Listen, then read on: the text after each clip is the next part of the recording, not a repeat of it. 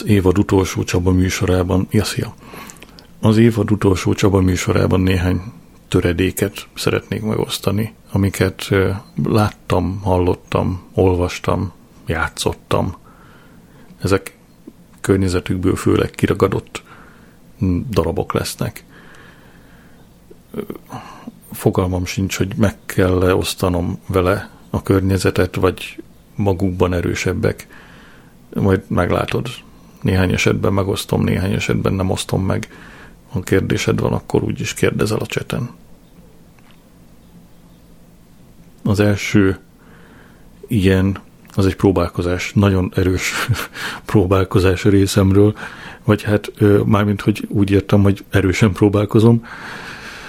Az eredmény az nem annyira erős, ahogy visszahallgattam.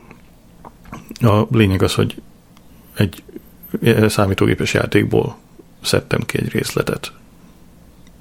Amit tudni kell róla, az az, hogy Rayclast egy sziget, Kaom egy uralkodó, és Marseus, az oroszlán szemű, annak a Réklaszt nevű szigetnek a jelenlegi ura, amit Kaom éppen elfoglalni kíván.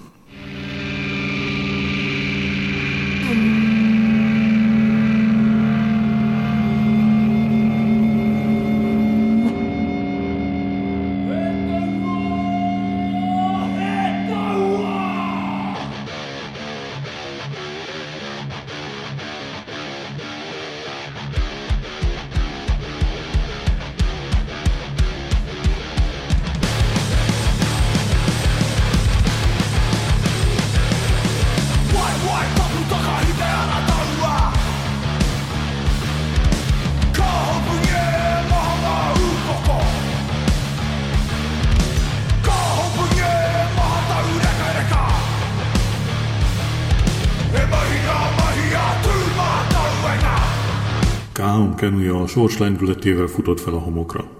Nyomában a kárúi történelem legnagyobb serege hajtotta uralma alá a hajtékzó tengert, s most kenuik sorban partot értek.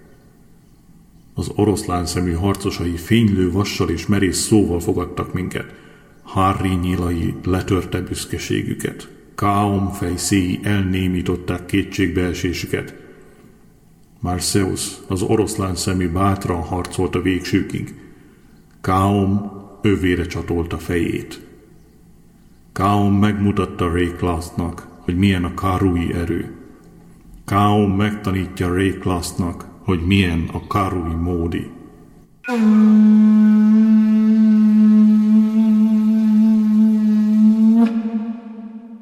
Kaom megtisztította ezt a partot az örökkévalók mocskától. A birodalom lakóinak fejei templomaink falait díszítik. Harcosaink házakat építenek itt családjaiknak. Családjaink művelik ezt a földet, halásszák ezeket a vizeket, töltik be dalaikkal ezt a levegőt. A kárui módi csak magonc még itt, de napról napra növekszik és gyarapodik büszkesége és ereje. Káom betartotta ígéretét, eljött a kárújjak ideje.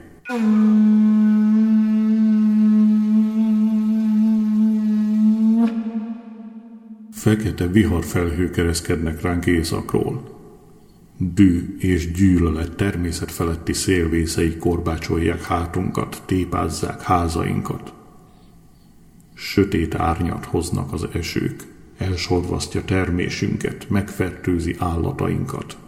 És a szél, a szél nyughatatlan szellemet hordoz, mely bút és őrületet szül, Szellemet, ami belopódzik álmainkba, s a bűn meséjét szövi nyugvó elménk köré.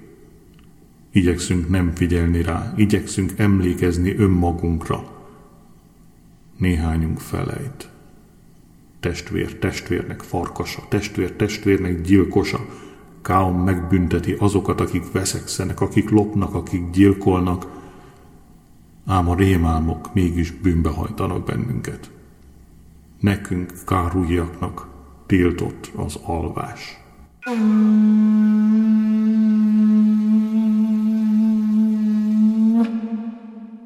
Réklaszt földje kiveti magából a halottakat. A vihar és álom fekete szelleme a földbe markol és kiemeli lemészárolt ellenségeinket. Csatába vezeti őket a síron túl is korhat fogaikkal, szakadt körmeikkel harcolnak ellenünk. Saját hőseink is csatlakoznak az átkozottak soraihoz. Nem adhatjuk már szeretteinket a madaraknak, szellemüket az égnek, húsukat a földnek. Káon megparancsolta, hogy tűzzel és vassal pusztítsuk elesett hőseinket. Káom a legbátrabb közöttünk fejére veszi az ősök haragját népének fennmaradásáért.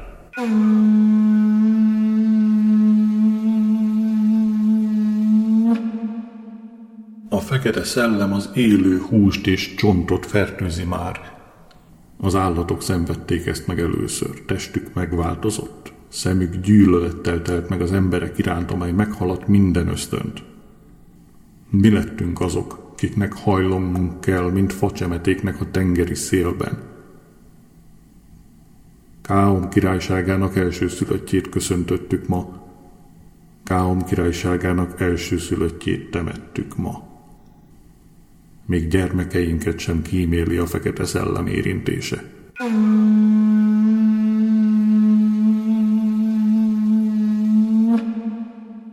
Káom előttünk áll, és a tomboló tengert fürkészi. Énekel, szól, kiált őseink segítségéért. Az ősi ajándékokat kínálja nekik, a szív és az elme, az izom és a velő lakomáját, amely e szilai föld tüzében és szikláján főtt. Emberöltők óta nem tettünk ilyet. Csak a legsötétebb, legkétségbeesettebb időkben gyakoroljuk ezeket az ősi szertartásokat. Csak itt, csak most áldozhatunk és fogyaszthatunk sajátjainkból. Csak a királyunkban bízhatunk, amikor visszatérünk ősi önmagunkhoz.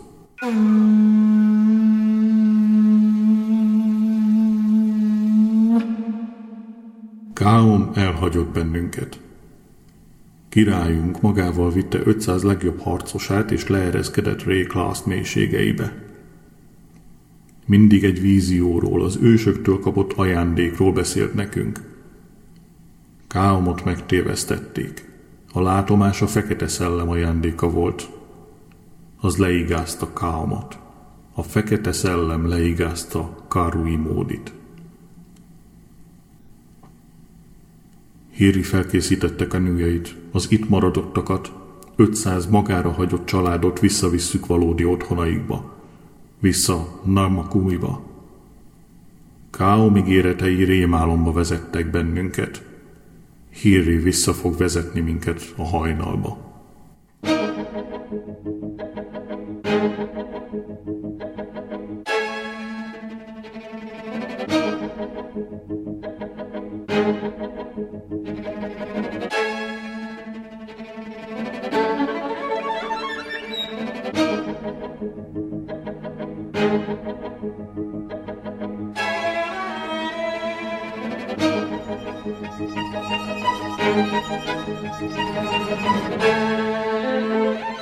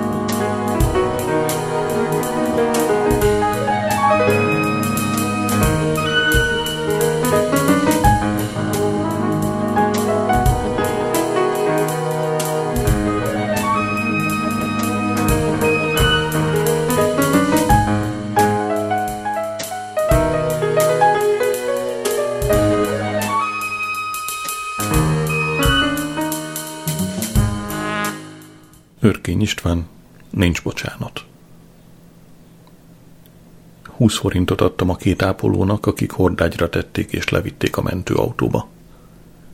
A klinikán is adtam 20-20 a nappalos és az éjszakás nővérnek, és megkértem őket, hogy vigyázzanak rá. Azt mondták, hogy ne féljek semmi tőlük, fél óránként bebenéznek hozzá, ha bár szerencsére nem eszméletlen a beteg. Másnap vasárnap volt, bemehettem hozzá látogatóba. Még mindig eszméletén volt, de már alig beszélt. Csak az ágy szomszédjától tudtam meg, hogy az ápolónők feléjesem néztek, ami nem is csoda, hiszen kettejükre 170 beteg jut, és ráadásul az orvosok sem nyúltak hozzá azzal, hogy majd hétfőn alaposan megnézik. Ez mindig így szokott lenni, mondta a szomszéd, amikor szombat délelőtt hoznak be beteget. Kimentem a folyosóra, és kerestem a nővért, de egyiket sem találtam a tegnapiak közül. Nagy nehezen előkerítettem a vasárnapi ügyeletes nővért, neki is adtam 20 forintot, és megkértem, hogy nézzem be időnként az apámhoz. Az orvossal is szerettem volna találkozni, mert egy 100 forintost még oda-haza borítékba ragasztottam, de a nővér azt mondta, hogy az orvos transfúzióra hívták a női kórterembe, bízzam rá, majd ő szól neki. Visszamentem a betegszobába, ahol a szomszéd megnyugtatott, hogy az inspekciós orvos úgy sem ér rám kivizsgálni a beteget, tehát nem is baj, hogy nem tudtam átadni a pénzt. Úgyis csak holnap, amikor majd bejönnek az osztályos orvosok, lesz idejük foglalkozni vele. Nincs valamire szükséged? kérdeztem. Köszönöm, nem kell semmi. Hoztam néhány almát. Köszönöm, nem vagyok éhes. Még egy óra hosszat ültem az ágya szélén. Szerettem volna beszélgetni vele, de már nem volt miről. Egy idő múlva megkérdeztem, nincsenek-e fájdalmai. Azt mondta, nincsenek. Erről sem kérdezősködhettem többet. Egész idő alatt hallgattunk. Nagyon szemérmes és zárkózott volt köztünk a viszony, mindig csak tényekről beszélgettünk egymással. De azok a tények, melyeket tegnap még szóba hozhattunk, már eltörpültek és semmivé váltak. Érzelmekről pedig sohasem esett szó közöttünk. Hát akkor megyek, mondtam később. Menj csak, fiam, mondta. Holnap bejövök és beszélek az orvossal. Köszönöm, mondta. Csak reggel jön az osztályos orvos. Nem olyan sürgős, mondta, és a tekintete az ajtóig kísért. Reggel hírkor fölhívtak, hogy az éjszaka folyamán meghalt. Amikor beléptem a 217-esbe, már más valaki feküdt a helyén. Az ágyszomszédja megnyugtatott, hogy nem szenvedett semmit, csak sóhajtott egyet és vége lett. Gyanítottam, hogy a szomszéd talán nem mondott igazat, mert az jutott eszembe, hogy én is ezt mondtam volna az ő helyében, de aztán igyekeztem elhitetni magammal, hogy a szomszéd mégsem csapott be, és csak ugyan fájdalom nélkül halt meg apám. Nagyon sok formalitást kellett elintézni. A fölvételi irodában odalépett hozzám egy ápolónő, de sem a szombati, sem pedig a tegnapi ügyeletes, hanem egy eddig nem látott nővér, és átadta apám aranyóráját, szemüvegét, pénztárcáját, öngyújtóját, és azt az zacskót, amiben az almák voltak. 20 forintot adtam neki, és tovább diktáltam az adatokat. Ezután egy bőrsapkás férfi lépett hozzám, és ajánlkozott, hogy megmosdatja, megberetválja és felöltözteti a testet.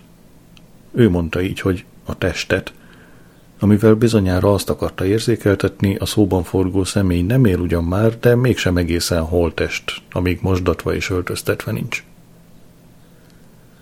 Nálam volt még a borítékba ragasztott száz forintos, ezt átnyújtottam neki – Fölszakította, belenézett a borítékba, aztán lekapta a fejéről a bőrsapkát, és nem is tette többé föl a jelenlétemben. Azt mondta, hogy nagyon szépen el fog rendezni minden, csak küldjek be ruhát és tiszta fehér neműt, egészen biztosan meg leszek elégedve. Azt válaszoltam, hogy délután behozom a fehér neműt és egy sötét öltönyt, most azonban szeretnék oda menni hozzá. Meg akarja nézni a testet? kérdezte megütődve. Meg akarom nézni, mondtam. Jobb lenne aztán, javasolta. Most akarom látni, mondtam. Nem lehettem mellette, amikor meghalt. Vonakodva bár, de elvezetett a hullaházba, egy különálló épületbe a klinika kert közepén. Nagyon erős, ernyőtlen villanyégű világította meg a pincét. Beton lépcsőn kellett lemenni, és a betonpadlón, mindjárt a lépcső tövében, hanyat feküdt az apám. Lába szétvetve, karja kitárva, ahogy csataképeken festik a hősi halottakat. De ő rajta nem volt ruha, csak az egyik orjukából állt ki egy kis vatta, egy másik pedig a bal combjához volt hozzátapadva, úgy látszik ott kapta az utolsó injekciót. Most még nem lehet látni semmit, mondta a bőrsapkás menteketőzve. A jéghideg pincében a hajadon főtt állt mellettem. De majd akkor tessék megnézni, milyen lesz, ha felöltöztetem. Nem szóltam semmit. Sokáig betegeskedett? kérdezte később. Sokáig, mondtam. Arra gondolok, mondta, hogy egy kicsit lenyírom a haját, az nagyon sokat tesz. Ahogy akarja, mondtam. Oldalt választva viselte a haját? Oldalt, mondtam. Elhallgatott. Én is hallgattam. Már nem mondhattam semmit, és nem is tehettem semmit, és pénzt csamadhattam többé senkinek.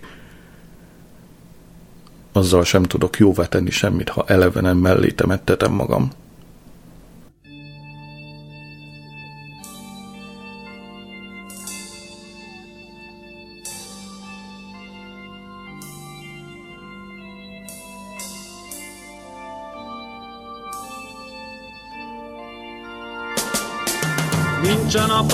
Se anyám, se Istenem, se hazám, se bölcsőm, se szenvedő, se csókom, se szerető.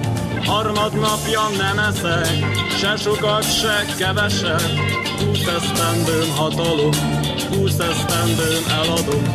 Hogyha nem kell senkinek, hát az ördög veszi meg, tiszta szívvel betörő, ha kell embert is ölök. Elfognak és felkötnek, áldott földdel halált hozó fűterem, gyönyörű szép szívemen.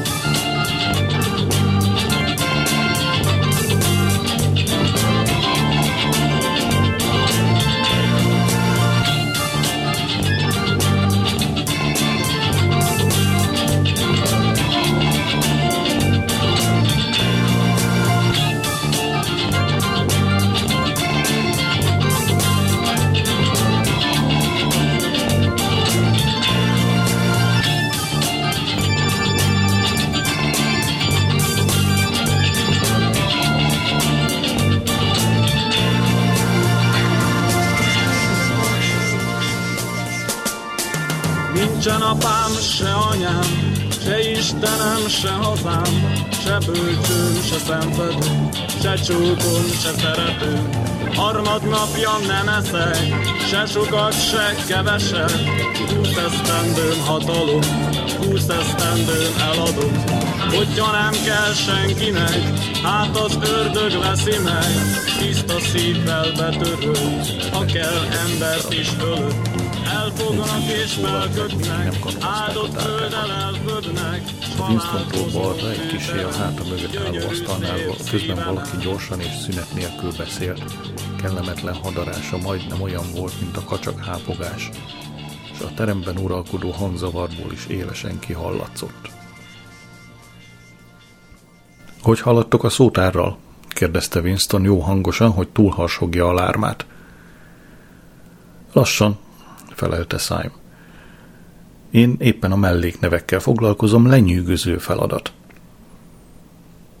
Az új beszél említésére rögtön felragyogott, félretolt a tálkáját, s egyik jólápolt kezében a kenyérrel, másikban a sajtal keresztül hajolt az asztalon, hogy ne kelljen ordítania. A tizenegyedik kiadás a végleges kiadás lesz, jelentette ki. Végső formájába öntjük a nyelvet, abba a formába, amely akkor lesz, amikor senki sem fog már más nyelvet beszélni. Ha befejezzük a munkát, a hozzád hasonló embereknek újra meg kell tanulniuk beszélni. Persze azt hiszed, fogadni mernék rá, hogy a mi fő feladatunk az, hogy új szavakat találjunk ki, pedig szó sincs róla. Mi pusztítjuk a szavakat, minden nap, tömegével, száz számra. Letisztítjuk a nyelvet a csontjáig. A 11. kiadásban egyetlen olyan szó sem lesz, amelynek 2050-ig el kell avulnia. Mohon beleharapott a kenyerébe, teli szájjal nyert néhányat, aztán tovább beszélt a tudósokra jellemző szenvedéllyel. Keskeny, sötét arca átszellemült, szeme elvesztette gunyoros kifejezését, és szinte álmodozóvá vált. Gyönyörű dolog ez a szópusztítás. Persze az igék és a melléknevek között végezzük a legnagyobb írtást, de a főnevek százait is teljes joggal kiírthatjuk – és nem csak a rokon értelműeket, hanem az ellentétes értelműeket is, mert ugyan miféle létjogosultsága van egy olyan szónak, amely pusztán csak egy másik szónak az ellentéte. Hiszen minden szó magában hordja az ellentétét is. Vegyük például a jó szót. Ha egyszer van olyan szavunk, mint a jó, ugyan mi szükség olyan szóra, mint a rossz?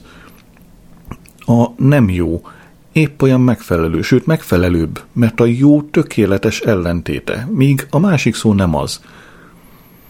Ha pedig a jó nyomatékosabb kifejezésére van szükség, mi értelme annak, hogy egy egész csomó olyan teljesen haszontalan szót használjunk, mint például a kitűnő, a ragyogó, meg a többi hasonló.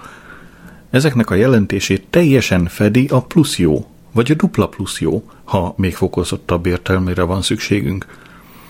Persze már most is használjuk ezeket a szóalakokat, de az új beszél végleges változatában csak ezek lesznek meg. A végén a jóság és a rosszaság egész fogalomkörét ki fogja fejezni hat szó. Azaz, hogy igazában egyetlen szó. Felbírod fogni ennek a szépségét, Winston. Persze az egész NT ötlete volt eredetileg, tette hozzá, mint egy utógondolatként. Winston arcán fanyar lelkesedés féle suhant át nagy testvér említésére. Mindazonáltal Zyme rögtön felfedezett bizonyos hiányosságot Winston elragadtatásában. Nem értékeled kellőképpen az új beszélt Winston, állapította meg majdnem szomorúan. Ha új beszélül írsz is, még mindig óbeszélül gondolkodol. Olvastam egyszer másszor azokat a cikkeket, amelyeket a Times-ba írtál. Elég jók, de fordítások. Magadban többre becsülöd az óbeszélt minden bizonytalanságával, haszontalanságával és jelentésbeli homályosságával együtt. Képtelen vagy méltányolni a szavak elpusztításának szépségét. Tudod-e, hogy az új beszél az egyetlen nyelv a világon, amelynek a szótára évről évre vékonyabb? Winston persze tudta ezt. Mosolygott, remélte, hogy rokon szenvezően mosolyog, ugyanis nem mert beszélni, Szám megint harapott egyet a sötét színű kenyérből, gyorsan megrágta, aztán folytatta. Nem érted, hogy az új beszélnek az a célja, hogy a gondolkodás területét szűkítsük? A végén betű szerint lehetetlenné fogjuk tenni a gondolatbűnt, mert nem lesznek szavak, amelyekkel elkövethető lenne. Minden fogalmat, amelyre egyáltalán szükség lesz, egyetlen szóval fogunk kifejezni, és ennek az egy szónak a jelentése szigorúan meg lesz határozva – valamennyi fölösleges jelentését el fogjuk törölni és felejteni. Már a 11. kiadásban sem vagyunk messze ettől, de a folyamat még sokáig folytatódni fog, azután is, hogy te meg én halottak leszünk. Minden évben kevesebb szó, és a gondolkodás területe mindig kisebb valamivel. Persze már most sincs ok vagy bentség gondolatbűn elkövetésére. Pusztán csak önfegyelem, valóságszabályozás kérdése az egész – de a végén még erre sem lesz szükség. A forradalom akkor fejeződik majd be, mikor a nyelv tökéletessé válik. Új beszél egyenlő angszoc, és angszoc egyenlő új beszél, tette hozzá valami rajongó önelégültséggel. Eszedbe jutott már Winston valaha is, hogy legkésőbb 2050-től kezdve egyetlen ember sem lesz, aki megértene egy olyan beszélgetést, amelyet például most folytatunk. Kivéve, kezdte Winston habozva, és aztán abba is hagyta a mondatot. A nyelve hegyén volt, hogy kivéve a prolikat, de nem mondta ki, mert attól tartott, hogy megjegyzése esetleg eretnekségnek tűnik. Simon azonban megsejtette, hogy mit akart mondani. A prolik nem emberek, jelentette ki hanyagul. 2050-től kezdve, sőt valószínűleg már hamarabb, alapjában véve senki sem fogja ismerni az óbeszélt. A múlt egész irodalmát elpusztítjuk. Chaucer, Shakespeare, Milton, Byron csak új beszélváltozatban léteznek majd, ami azt jelenti, hogy nem csak más lesz írásaik értelme, mint ma, hanem épp ellenkezője lesz. Még a pártirodalom is megváltozik, sőt a jelszavak is megváltoznak. Hogyan is lehetne megtartani egy olyan jelszót például, mint a szabadság, szolgaság, ha egyszer a szabadság fogalmát eltöröltük? A gondolkodás maga is teljesen más lesz. Ténylegesen nem is lesz gondolkodás a mai értelemben. A párthűség nem gondolkodást jelent. Azt jelenti, hogy nincs szükség gondolkodásra – Párthűség egyenlő tudattalanság. Csak időkérdései és számot elgőzösítik, gondolta Winston hirtelen mély meggyőződéssel. Túlságosan intelligens, túlságosan világosan lát, és nagyon is nyíltan beszél. A párt nem szereti az ilyen embereket. Előbb-utóbb eltűnik, az arcára van írva a sorsa. Winston végzett a kenyerével és a sajtjával. Egy kisé oldalt fordult a széken, hogy megigye a kávéját.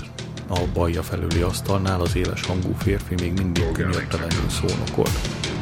Áldozata egy fiatal nő volt, talán a titkárnője, háttal ült Winstonnak, és láthatóan lelkesen helyeselt mindent, amit a férfi mondott. Winston néha elkapta a nőt, és olyasmit, hogy annyira igaza van, teljesen egyetértek önnel.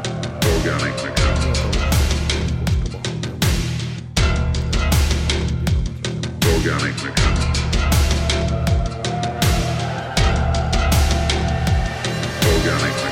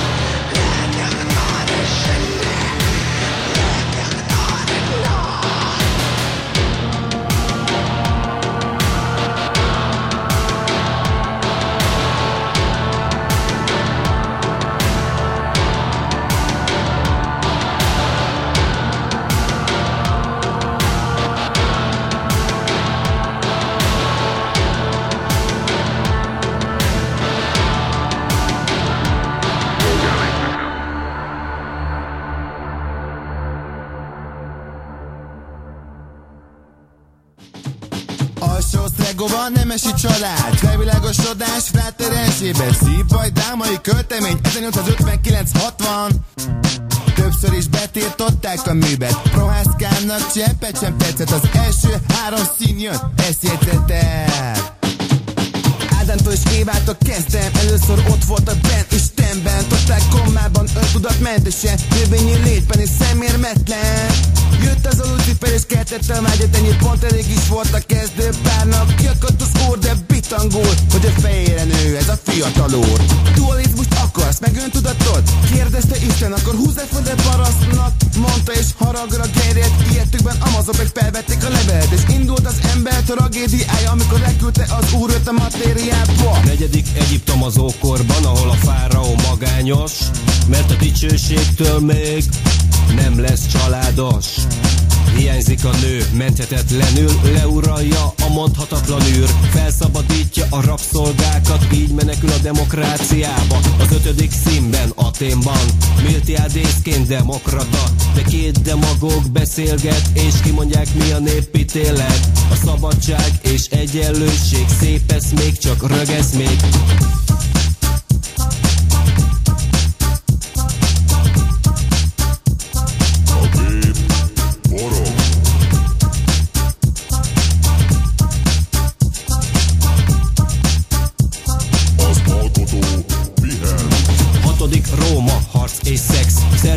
élvezi az életet. Mert sejti már, hogy az ilyen virág hervatag A kacagás sem valódi, csak fogva tart. Hedonizmusból fordul át a kereszténység felé.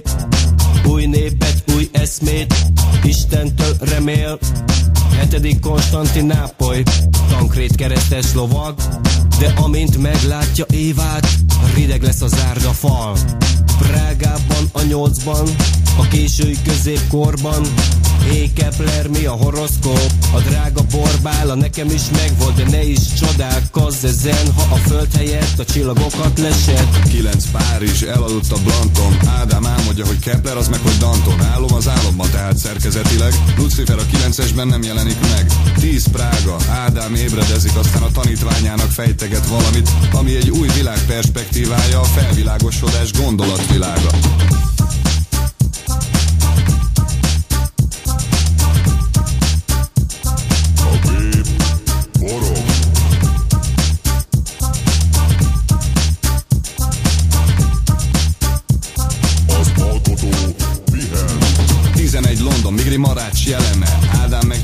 történet szemlélője Kapitalizmus, szabad verseny Kutyáknak harca, ez egy konc felett 12 Ne szalaszd el, ez a tökéletes társadalom a falanszter Platón őrzi a sok-sok marhát Michelangelo széklábat gyárt A 13. tragikus színben Ádám csalódott, Bush volt meg minden. Lucifer meg izomból fűzte, hogy jöjjön fel vele ki oda az űrbe. Mert a tiszta szellem ott lakik fent Az anyag neki kint, börtön itt lent. Ádámnak be is jött ez az ötlet Repül, de pont amikor majdnem ott lett Megborzongatta a hideg űr Ahol élő énje meg sem is ül 3700-nál fordult vissza, mert az ember célja A küzdés maga, az Eskimo szín A Mad Max jéggel. Olvasd de most, vagy max majd éjjel. Főhősünk egy napsütötte pálmafás vidéken álló kunyhó előtt otthon találja magát. Egy hosszú, téren, időn és 12 színen átívelő utazás után. Rettentő képek, ó, hová levétek, körülöttem minden úgy él, úgy mosolyog, mint elhagyám, míg szívem megtörött. Hiú ember, hát azt kívánod hogy a természet rendje felbomoljon, új üstökös ragyogjon éjjeden, remegjen a föld egy féreg, ha elvesz. Álmodtam én csak, vagy most álmodom, és általán többé, mint álom a lét, egy percre, mely a holt anyagra száll, hogy azzal együtt végképp szétbomoljon. Miért? Miért te percnyi öntudat, hogy lássuk a nem lét borzalmait? Siránkozol? Csupán a gyávaság fogadja el harc nélkül a csapást, mit elkerülni még hatalma van. De a végzetnek örökös betűit nyugodtan nézi, és nem zúgolódik miattuk az erős, azt nézve csak hogyan állhatant meg még alattuk is. Így végzett áll a történet felett. Te eszköz vagy csak, melyet hajt előre. Nem, nem, hazudsz, az akarat szabad. Kiérdemeltem ezt nagyon magamnak, lemondtam érte a paradicsomról. Sokat tanultam álomképeimből, kiábrándultam sokból, s most csupán tőlem függ utam másképpen vezetni. Ha a felejtés és örök remény nem volna a végzetnek frigyese, hogy míg amaz hegeszti a sebet, ez szőnyeget von a mélység föl, és biztatva mondja, száz merész beléhult, telész a boldog, aki átugorja. De látál, ugye, mint tudós, egyéb sok furcsaság közt oly bélférget is, mely vércsében s macskában bír csak élni, s kifejlődése első korszakát mégiscsak az egérben töltheti. Sem egy, sem más egér nincs kitűzve érezni macska vércse körmöket, s mely óvatos ki is kerülheti, mint agg múlvánki házias körében. De rendítetlen törvény őrködik, hogy annyi jusson mégis ellenének, amennyi kell, hogy ezredek után még a puhány is éljen a világon. Az ember sincs egyénileg lekötve, de az egész nem hordja láncait. A lelkesülés, mint ár, elragad, ma egy tárgyért, holnap másért megint. A mágiának meg lesznek martalék is, meg lesznek, akik gúnyolódni fognak. És ki lajstromozza majd a számokat, következetes voltán bámuland a sorsnak, mely házasságot, halált, bűnt és reményt arányosan vezet, hitet, őrülést és öngyilkolást. Megállj, mi eszme villan meg fejemben, dacolhatok még, Isten, véled is. Bár százszor mondja a sors eddigéi, kikacagom. S ha tetszik, hát nem élek. Nem egy magam vagyok még a világon. Előttem e szírt, s alatta mély. Egy ugrás, mint utolsó felvonás. És azt mondom, vége a komédiának. 15-ben Ádám felébredt és ráébredt Hogy csak álmodta az egészet. Szürkösen öngyilkos akart lenni De Éva az anyaságát épp bejelenti. A étkérdés Ádám felteszi De jó Isten, fraktálos választod neki Meg kiosztja a szerepeket És elmond magától egy idézetet. Ember, küzdj és bízba bízzál Ha ezt megteszed, a többit bíz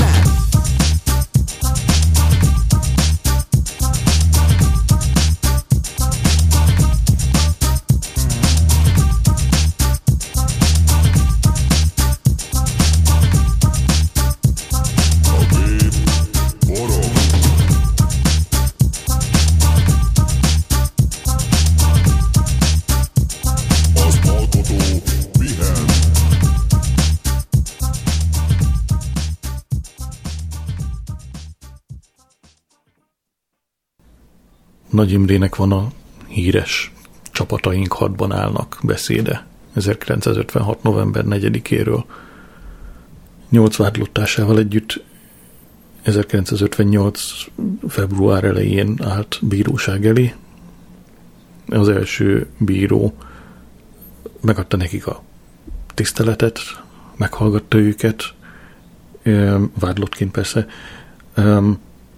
közbeszakítás nélkül, úgyhogy másnap a tárgyalást elnapolták, és csak júniusban folytatódott egy másik bíróval. Ez alatt az eljárás alatt született két talán kevésbé ismert Nagy Imre beszéd. Az első a ügyész vádbeszéde és az ügyvédek védőbeszédek között. Ekkor volt helye az utolsó szónak, az akkori rendtartás szerint. A bíró még, az új bíró még gyorsan figyelmeztette az utolsó szó jogával élő Nagy Imrét, hogy itt ideológiai előadásokra nincs szükség. Igen, tisztelt legfelsőbb bíróság, népbírósági tanácsa. Elnök úr. Bűnperemben sajnálatosan elmaradt a bizonyítás kiegészítés, és csak a vád tanúit hallgatták meg, és a vád bizonyítékait vizsgálták. Szerény véleményem szerint a bűnpernek a bűnösség megállapítása mellett az igazság felderítése is fontos feladata. A bizonyítás kiegészítés elmaradása tükröződik a vádiratban is, úgy, mint a vádbeszédben, amelyek nem az objektív tények, és nem a történelmi igazság szellemében világítják meg tevékenységemet és felelősségemet. Ezen az általános megállapításomon túl részletekbe én nem kívánok bocsátkozni. Bízom abban, hogy a tisztelt bíróság az ügy és az anyag ismeretében vizsgálja meg az ellenem emelt vádakat és a felelősségemet is, és ezt a legjobb lelki ismerete szerint teszi. Igen, tisztelt népbíróság, igen, tisztelt elnök úr, az ügyész úr vádbeszédében reám a legsúlyosabb, tehát a halálbüntetés kiszabását javasolta. Többek között azzal indokolta, hogy a nemzet nem tud elfogadni olyan ítéletet, amely könyörületes lenne. Sorsomat tehát a nemzet kezébe teszem. Védőm felszólalása után az utolsó szó jogával elhangzott megjegyzéseimen túl nem kívánok élni. Védelmemre semmit felhozni nem kívánok, Várom a tisztelt népbírósági tanács igazságos ítéletét.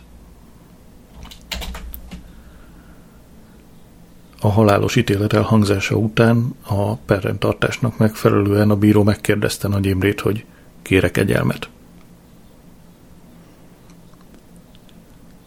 Engedje meg az igen tisztelt népbírósági tanács, pár szóval indokoljam a kegyelmi kéréssel kapcsolatos álláspontomat. A halálos ítéletet, amelyet rám az igen tisztelt népbírósági tanács kirótt, én a magam részéről igazságtalannak tartom. Indoklását nem tartom megalapozottnak, ezért a magam részéről, bár tudom azt, hogy fellebbezésnek helye nincs, elfogadni nem tudom. Egyetlen vigaszom ebben a helyzetben az a meggyőződésem, hogy előbb vagy utóbb a magyar nép és a nemzetközi munkásosztály majd felment azok alól a súlyos vádak alól, amelyeknek súlyát most nekem kell viselnem, amelyeknek következményeképp nekem életemet kell áldoznom, de amelyeket nekem vállalnom kell.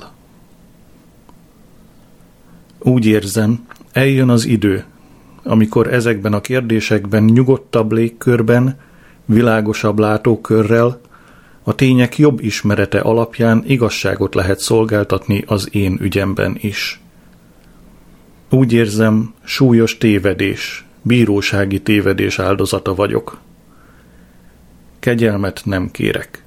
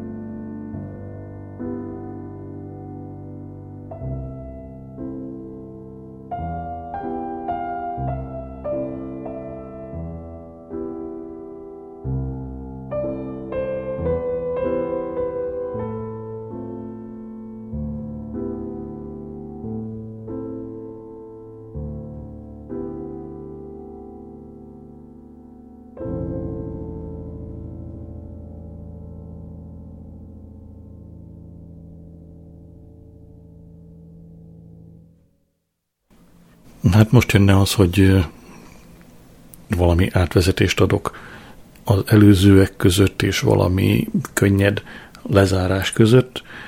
Hát átvezetés az, azt most kihagyjuk, átugorjuk, jön a vége.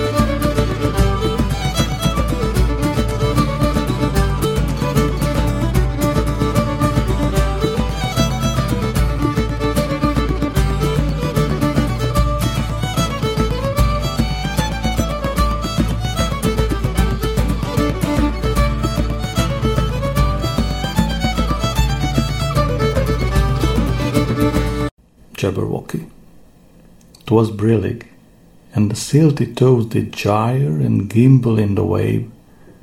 All mimsy were the borogoves, and the mome wrath outgrabe. Beware the Jabberwock, my son, the jaws that bite, the claws that catch. Beware the Jubjub bird, and shun the frumious Bundersnatch. He took his vorpal sword in hand, long time the monk's home foe he sought. So rested he by the tumtum tree, and stood a while in thought. And as in offish thought he stood, the Jabberwock with eyes of flame came whiffling through the Tungely wood and burbled as it came. One, two, one, two, and through and through the warper blade went snicker snack. He left it dead, and with its head he went galumphing back. And hast thou slain the Jabberwock? Come to my arms, my beamish boy, O frabjous day, Callooh, Callay! He chortled in his joy. 'Twas brillig, and the slithy toes did gyre and gimble in the wabe. All mimsy were the borogoves, and the mome rats outgrabe.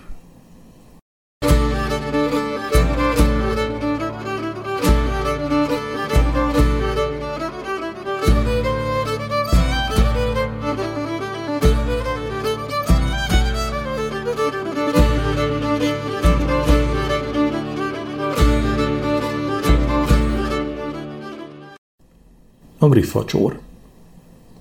Nézsonra járt, nyalkás brigyók turboltak, purtak a zepén, nyomlongott mind a pirityók, bröftyent a mamsiplény. Kerüld a gruffacsort, fiam, a foga tép, a karma metsz. Ne járj, hol grém madár csuhans, a bőzhet gyilka nyesz. Kapta döfke kardját a smorc, rég csűzte már a nyúfvadat, megállt a vén plakány tövén a tamtamlomb alatt.